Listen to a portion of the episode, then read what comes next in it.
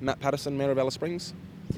You've been pretty much declared mayor. You've had your ceremony inducting you, Mm-hmm. I suppose, into the new council. How's it feel, I suppose? Oh, very privileged, very honoured to um, be given the opportunity f- from Alice Springs to represent them as the mayor. I look forward to the next four years and I look forward to working with my eight colleagues, um, working towards making Alice Springs a very livable place. So, the group of elected members were very passionate about Alice Springs. We've seen that in the campaign, so I think we'll we'll do some great things in the next four years. It's a very close margin in terms of the election results. Two votes in the recount. Um, it's obviously been uh, a lot of uh, conjecture in terms of you going going ahead as mayor. Um, does that kind of worry you, or you, are you just going to focus on your job? Yeah, so the result's been declared now, and I can only worry about the things that I can control. Um, the preferential voting system is what we use in Australia. I can only do what we can, you know, I can only deal with what we have. Um, it was a very closely run race, and I congratulate Jimmy Cocking, Councillor Cocking, on how he has conducted himself over the, the journey. Um, I've worked well with Jimmy over the last four years, and I'll hopefully continue to do that over the next four, along with the seven other councillors.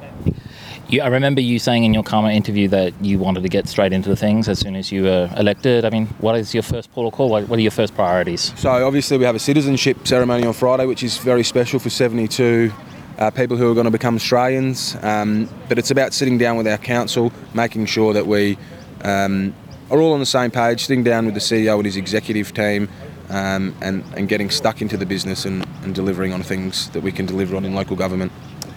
So, um, look, in terms of one, a couple of questions that we talked to you prior to you being elected was about, you know, some of the things that council can do for the Aboriginal community here Yeah. in council.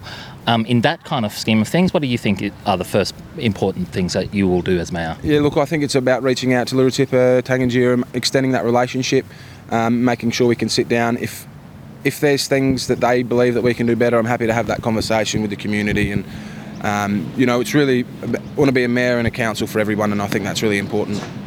You have Michael Liddle on as a councillor, who's an Aboriginal man of note here in town as well. Um, I mean, look, every council will have their own abilities and qualities to bring to the council, but I mean, could you maybe reflect on what he will bring to the council from your point of view now as mayor? Yeah, I think Michael's a very talented individual. I look forward to working with him.